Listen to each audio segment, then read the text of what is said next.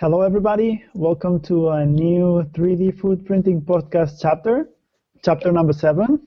Yeah, the library is growing. My name is Luis Rodriguez, broadcasting live, almost live, but for you recorded, from Seoul, South Korea. And joining us as usual, Jason Masbrucker. How are you, Jason? I'm great, Luis. Excited about today's discussion. And um, yeah, let's not delay. Let's get right started. Come on. Great. So before we introduce the the topic of today, let's jump through some news real quick in the world of 3D food printing. 3D chef Mr. Julian Singh and his team have recently uh, redone their website, and right now it seems that they have an actual 3D food printing online store. Have you been through it, Luis, taking a peek at things that are there, and uh, what do you think about it? You know for sure that if there is 3D food printing content out there, my nose is always sniffing. so for sure we have been taking a sneak peek into it. Really excited. Also, really happy to see that Julian and the team is pushing the game forward, upgrading the equipment and printing with colors. Yes, and very I, exciting. And I think the shop is just amazing. I'm looking for the moment to to give it to give it a shot. That leads us to the next topic, uh, the 3D Food Printing Conference coming up on 12 April 2016 in Venlo, Netherlands. That conference is run by Jakajima. We both were there last year in our very first ever 3D food printing road trip, and Julian will also be there. So hopefully, I'll get a be able to get a better picture and a close up of the color prints, which do look really amazing. But there's some really interesting uh, speakers that are going to be presenting there. One of our faves, Mr. Michael Petch, the author of uh, Future of Food. Indeed. Uh, and also, I would like to add, I already got contacted from a few people who asked us if we are going to go there this year. I'm sorry, I'm not going to be able to make it. But maybe, Jason, I will keep I will keep pushing you until the last day to see if your if your wife gives you a few hours of freedom to get yourself there. I'm putting in my permission slip right now, and uh, hopefully I'll be able to meet up with everybody there, and we can geek out on 3DFP. That would be awesome. And to finish the to finish the the round of news last week, uh, I got the chance to visit the Rocket 3D printer company here in Seoul, their headquarters, just to get to see more and and see how their 3D chocolate printer works we're going to be releasing a few videos on our YouTube channel and linking with our YouTube channel. Jason, could you could you tell our listeners and friends how to contact with us if they have any question or doubt?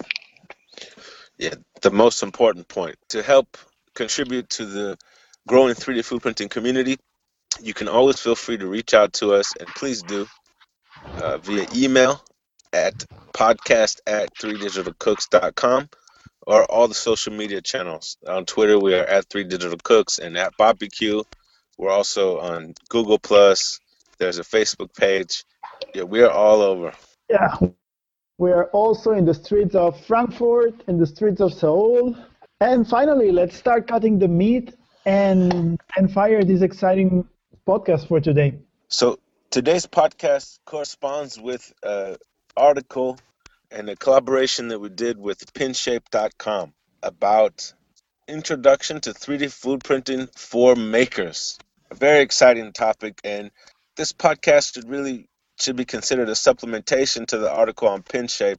A big shout out to Lauren Wilkins and the Pinshape community welcoming us with open arms and uh, allowing us to give our two cents.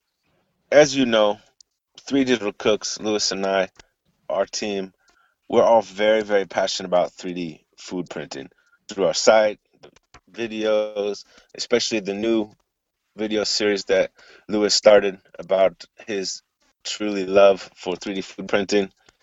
Go ahead and check that out on the, the Three Digital Cooks YouTube channel. It's very interesting because we believe in it and we want more people involved, like you listening to this right now, if you're not already practicing 3D food printing on your own and we get asked a lot, a lot and a lot, a lot is how to start with 3D food printing. And, you know, and to be honest, the answer is really dependent on who you are. But if you're listening to this that probably means you are a maker. And this is where we really put the perspective on and try to place the skills that you already have into 3D food printing. To do so, we're going to follow five steps. Each one is going to help you to move forward, and especially it's going to ease your way in into 3D food printing because sometimes it's quite easy to get caught maybe with things that we interesting or it's going to help us or just trying to go directly to the point to print. But trust us follow these uh, easy five steps and you will be successfully printing food sooner than you think the best part about it is at least currently it's not rocket science. Even though some may play it up that it's super difficult it's it's fun. It's interesting and once you get involved you're going to be hooked just like us. And the best part about the maker is you've already got probably the lowest barrier of entry to start having fun with 3d food printing because you already have a base set of skills and an ideology that you can do it you can make you can create and that's one of the great aspects I love about this introduction to 3D food printing for makers. And I know we have to put out this disclaimer because for us, as we mentioned about sharing and promoting and, and moving the technology, this this podcast and the corresponding article on pinshape.com is not an article on how to make money with 3D food printing. It's an article on how to have fun and jump into 3D food printing. And the five steps or the five points are easy to follow and you can put your own unique twist on it. So let's dive in. The first and the most important thing that you need to do to start with 3D food printing is decide a recipe. Decide what is the ingredient or the mixture or or the outcome that you want to have.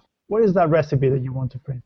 Sometimes as a makers, we get caught making stuff even before we we are actually sure about what we want to do and definitely it's fun and definitely most of the time that brings uh, and lead and lead us to to new ways and new things to do but the the thing is that if we start building all the technology that we're going to need to print food we might be missing some important facts that later on when we have once we have all our all the setup ready we will find ourselves looking back and thinking, oh, I would, I hope I would had thought about that before. It's also important to go in with a sort of clear picture, like you said, with what you want to accomplish with it.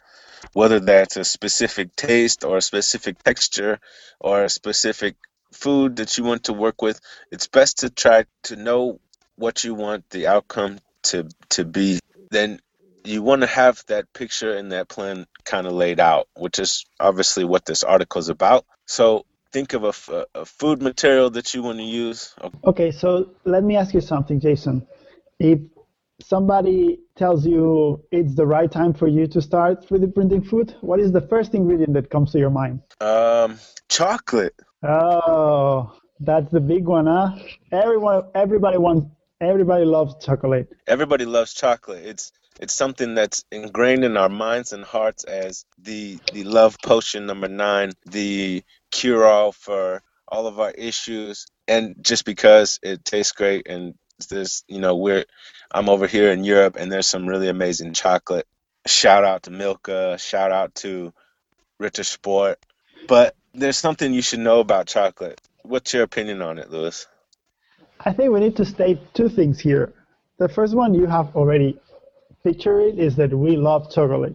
And the second one is that chocolate is hard to print. So be aware of that.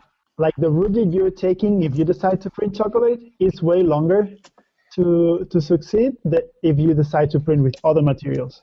And that's okay, and that's fine. There's people out there that is able to print chocolate.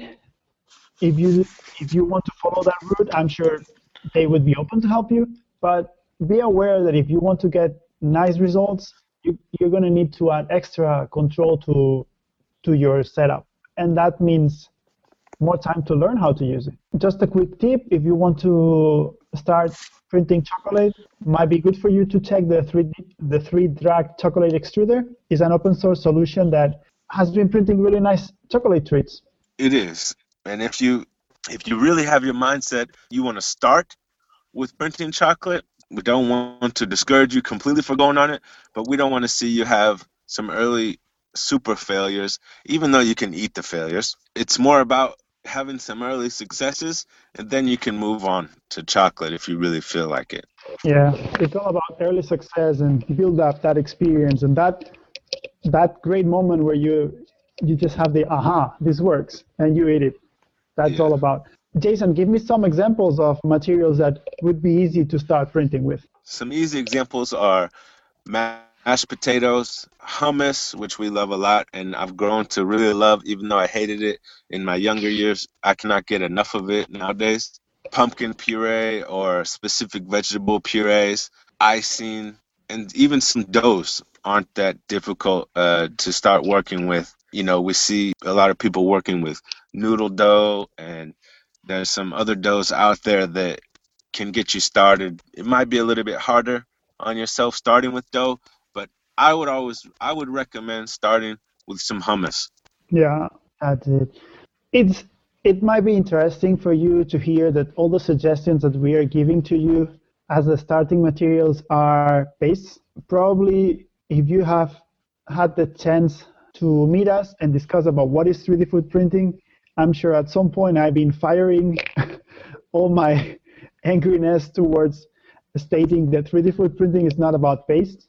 But let me tell you something, paste are the easiest way to start printing food. And that's why during this guide to help you to start on 3D food printing as a maker, we're just going to talk about paste extrusion because that's the easiest way to start printing food. It's the easiest way and it's it's the way that I recommend people do get involved in it. Don't go out and try to build the next multicolor uh, powder printer with specific rare foods that you know there's some smart people working on that right now and we'll be able to learn from them in the future. The other thing is i hate the word pastes when we talk about food printing material. And something we should work on in the future is coming up with the new word for it Luis really. Just add it to the add it to the pipeline add it to the list yeah so what's what's step two there Luis so great we have decided what do we want to print. We are confident enough that we know how to prepare it. And, and the first thing we need is a platform. Is a platform that allow us to move our food to, to give it a shape. So you're not going to be able to print food without the printer. Combining yes. the, ex- the extruder with the printer and a couple other tools that you're going to need, you can therefore continue on to your goal of printing food. Now, one thing that we always recommend is building a printer and using open source technology. A lot of the 3D printing technology that's out there now will suffice for what you want to do. There's a one thing that I want to recommend is to have a stable build platform. And I mean a build platform that isn't moving, so the bed of the platform. So for example, some printers you might want to check out are the Ultimaker or some Delta machines. Oh, and there's one that I know that was specifically designed for the kitchen. Do, do you know the name of that one, Luis? I think I know. It's called Piña 3, and it's been our own take on how to build a Delta printer that fits our needs to use it in the kitchen. Probably the, the main feature is the size. It's been designed. It's been designed to fit under the cabinets, be able to study that we can move move it around, fight with it in the kitchen, uh, throw it into the garage if we don't want to use it for a few days. That's one of the main features that we we added to it. Uh, and if you want to know more details about it, head to our YouTube channel, 3 Digital Cooks, where there is a video that describes the platform better than with words especially because it's a video. Yeah, I really like it, and I think a lot of people will appreciate it. If you're not gonna start with the Piña Three, start with some some RepRap machine or something that that doesn't have a closed ecosystem where you have to use all of the technology around it where you'll be able to have the freedom to do what you want with it and, and it'll be accessible and easier for you to to work with food than whether you have to hack the heck out of it to make it work. Yeah, sorry to interrupt you, Jason, but that is really important because what you are building is not a printer, is a, it's not a 3D printer, it's a 3D food printer, and that implies that you need to change the extruder. And to do so, you have access to the to the printer. Either you build it, either you you start from an open solution. Otherwise, it's going to be really hard for you. And yes, uh, some people might be overwhelmed just by the idea of building their own printers. If that's your case, don't even worry. If you want to have fun, there is out there a few already built 3D food printers that will allow you to to play with food and and at least experiment and decide by yourself if it's something that you want to keep working on. And I think by far the greatest option that I personally think it's out there, and we don't have any type of commission, even if we are re- really big fans of, of Miguel Valenzuela, is the Pancake Bot. The Pancake Bot will help you to start playing with food, start giving the rest of the family a shot to get involved with this type of technology. And at the same time, the platform is open, so you will have time to to to hack it. It's it's open, it's hackable, and Miguel and, and the team at PancakeBot have created some some really unique tools, and I know they're working on some additional ones to help you start printing pancakes and bringing your ideas about printing food to life really fast. Yeah, I just want to say for a moment when we say open, we don't mean that it's open source or open whatever. We mean that it's that you're gonna have access to to tweak stuff and to dive into it. Okay? Got it. So Jason, we have the recipe, we have the printer. What's the next thing that we're going to need? The extruder. Obviously, you need the recipe, you need the printer, and now you need something to load your food material up in to actually print it out. And that's the extruder. A lot of people have built some really exciting tools around it for printing hamburgers, for example, which might not be the uh, easiest one to start with. But for That's example, Rich, RichRap has a design out there. Uh, the 3Drag design is great. Obviously, the barbecue, we have to mention that. And there's also a design already on pinshape.com from Anthony Prey. So these are all options you might want to check out. There are many options out there, but there is some important factors that you need to know. The first one is that you need to understand what is the consistency of your material, and depending on that consistency, you you will be able to to decide what type of extruder do you need. Obviously, if you have a really thin consistency, you can work with a less powerful extruder. And my recommendation here is always go as big as you can. And by as big as you can, I mean as big as your 3D printer or your platform allows you to, to use, because that will help you to, in the future, be able to span the, the, the set of materials that you can print with. And let's just clarify again by as big as you can, you mean the extruder nozzle diameter, correct? No, actually, I You just- mean The whole platform. Uh, no, I mean like the the um, first the volume that you can print, and second the the the strength of the extruder. How strong is the motors that you're using and the platform to be able to push thicker materials. But again, 3D food printing is about having fun. If you don't want to build, because especially building extruders is probably the the hardest part from making things for 3D food printing.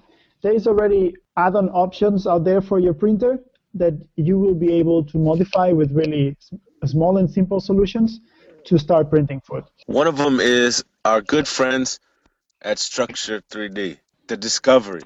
It was a huge Kickstarter success. They've been delivering their extruders for a while now, and it's really cool to see what they've done. And they've already got a huge community over there on their website and their, their community pages talking about all the stuff they're extruding. We had a chance to talk with them, and they say a large portion of their community is working with the Discov3ry specifically for food. That's nice. Ano- Another option is the Bocusini. I believe they're going to soon release a food print head adapter for some printers. A Printrbot has a similar model that's also out right now. Of course, the 3Drag that we mentioned earlier. And of course, there's an awesome cartridge extruder designed by someone I know that you can find on 3digitalcooks.com. I think if you are into building your own extruder, I would definitely recommend you to take the time to check the RepRap issue magazine number three because there is a great article about extrusion mechanisms for for paste by Dries Verbruggen. He's from the Unfold.b studio, focused on ceramics, but it's going to help you a lot to start understanding more about extruding. Hot topic up next, Luis. yes, yes. So, what comes after you have a recipe, a printer, and extruder ready to go? The next thing you need to do is to design the food that you want to print. The first thing that people have in their minds when they want to design 3D food printing is to use the same tools that, that are available for 3D printing design. That means CAD tools and all these sort of tools. If you know me, you know that I definitely think that designing for 3D food printing is completely different, especially because I think 3D food printing needs to be used as a tool where people can customize their food, not as a tool to design really unique designs, because otherwise you need somebody who has the skills.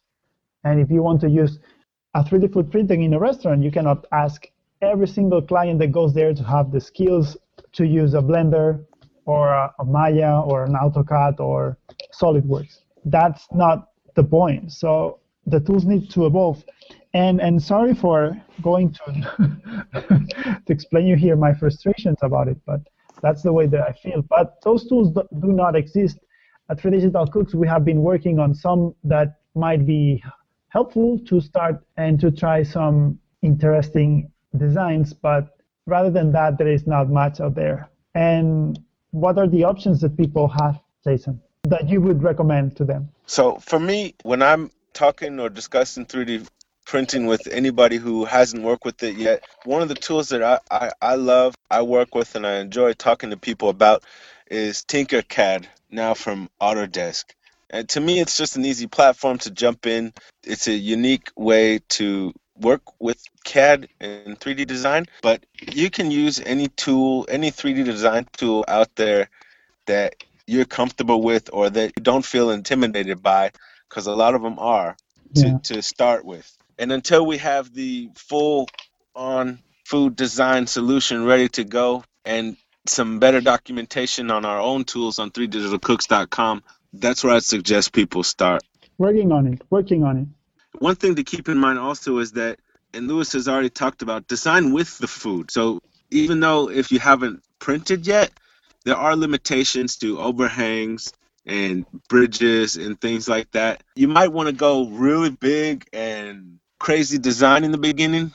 Keep it simple for a couple tries and then extend out. Take it to the next step. Little by little, you'll get there and you'll start having some real successes. Experimentation is the only way you're going to be able to learn. Yes. Experimentation is the best way to learn. We have the recipe, the printer, the extruder, the design. What's left? If you are familiar with 3D printers, you know that there is always this one last step that is called slicing. That allows you to transform your design, your STL or your OBJ, into a file that your printer can understand or G code. That process is easier with all the tools and really great slicing software that is available currently. But for 3D food printing, things are kind of grayish because normally what we do is we leverage existing tools for 3D printing and use them for food.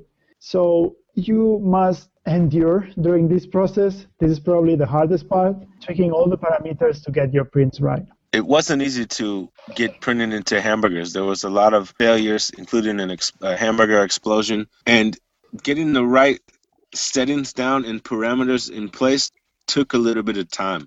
I hope I did a good job documenting that about the barbecue. But really, the only way you're going to figure this out is by testing and experimenting and playing with it and learn by doing. And it's just going to take a little bit of time and you're going to get there. But until we've got the whole package out there figured out use the tools such as Slic3r or cura to get you printing faster. What you need to do is leverage your skills and your understanding from 3d printing but step by step move towards 3D food printing, understanding what are the differences, and also understanding that even some people may consider it's not uh, 3D printing. Plastic FDM printers are quite reliable compared to 3D food printers in the sense that the materials that you are using do not normally change. So be prepared to have to tweak your prints every now and then, even if you're still using the same re- the same recipe, because there is a lot of variables that are playing into it. And once you've done all that testing, it's all going to be worth it when you finally see it. You can be proud of it. You can share what you've done with your friends and family and with us. And it's going to be amazing. It's going to be something that's going to change you. It's going to change a lot of your views on food and 3D printing and technology. And you're probably not going to be able to shut up about it to everyone you know. we know a couple of persons that have this issue. Yeah, I think what Jason just uh, said is really important because food has this power that allows you to connect with people. So anytime that you're printing food, you will see that your friends, your family will will gather around you just to get to know more and, and get involved with it. Playing with food is fun, and there's lots to learn there. Correct. One thing we should probably talk about is safety around food printing. To to to me, it's common sense. Anytime you're you're handling food, just be safe. Take the normal precautions you would with the 3D food printer with your normal food that you're to cook for yourself or for your family. Don't get crazy and leave any leave a messy environment. Keep everything clean. You know, you don't necessarily need to wear safety goggles when you're printing some hummus. Um, I probably should have with the barbecue explosion, but just just keep it safe and clean, and keep all your stuff clean. Use clean materials. Just think about think about safety as a priority while you're doing all this. Yeah, yeah. Food is fun, but food is something that you're going to eat. So you need to be aware of all the all the issues that you may have. The same way you are aware that when you cook, you can do some stuff and you cannot do others. Also, you need to understand that printing food, we are not claiming at any point that this is legally safe or that you are going to be able to do that in a professional manner because this is not. This is something to have fun at home for yourself. For now. For now, yes, and be aware that you need to be super clean. Any material in contact with the food needs to be food safe and clean. And clean, clean, clean. That's all about it. Fun and clean. No, but this, this is, is really serious. It's not that dramatic, but it's really important to keep in mind because we are what we eat. Not only that, but we, we're still alive from eating all this printed food. So we think it's okay. But we take precautions when we do it. And, and that's exactly what we're preaching right now and and especially when you want to give what you've created to somebody else to ingest to put in their body to taste you know they're putting trust into you in order yeah. for them to do that so respect that word great so i hope you have enjoyed this podcast i know this does not answer all your questions to get you started in printing food but i hope it gives you enough information that you can start digging and finding solutions to get you started right away. And we are here to help you out. Remember, choose a recipe, get a printer, get extruder, learn how to design and create your own food designs based on the food that you want to print, and get ready with the parameters. And you will be there printing food and having fun. And as a maker, you are probably already familiar with a lot of the tools and things that we've mentioned. So don't wait. After the podcast, go work on your 3D food printing skills and techniques and share it with us. You're a maker. You can do this. So, thank you for listening to our intro to 3D food printing for makers. Also, check out the article on pinshape.com that, that corresponds to this podcast. Uh, shout out to the Pinshape community and Lauren. If, if you do proceed based on this podcast or that article with 3D food printing, please let us know. Share it with us. You know, we're always looking for the newest people getting involved in 3D food printing, and we'd love to maybe give some feedback if you want it, or just share what you've done, because we're always amazed with 3D food printing and people getting involved. We love okay. new blood. New blood. As usual, if you want to reach out to us about this podcast or about anything, email us at podcast at 3digitalcooks.com. Find us on Twitter at 3digitalcooks and at barbecue or head to the site 3digitalcooks.com and get with us on there. Don't forget to check out the new YouTube video series from Luis about his life and 3D food printing. And thanks for listening, everybody. See you next time. Bye. Yes, you're listening to 3D food printing for makers. Makers, makers, makers. Makers.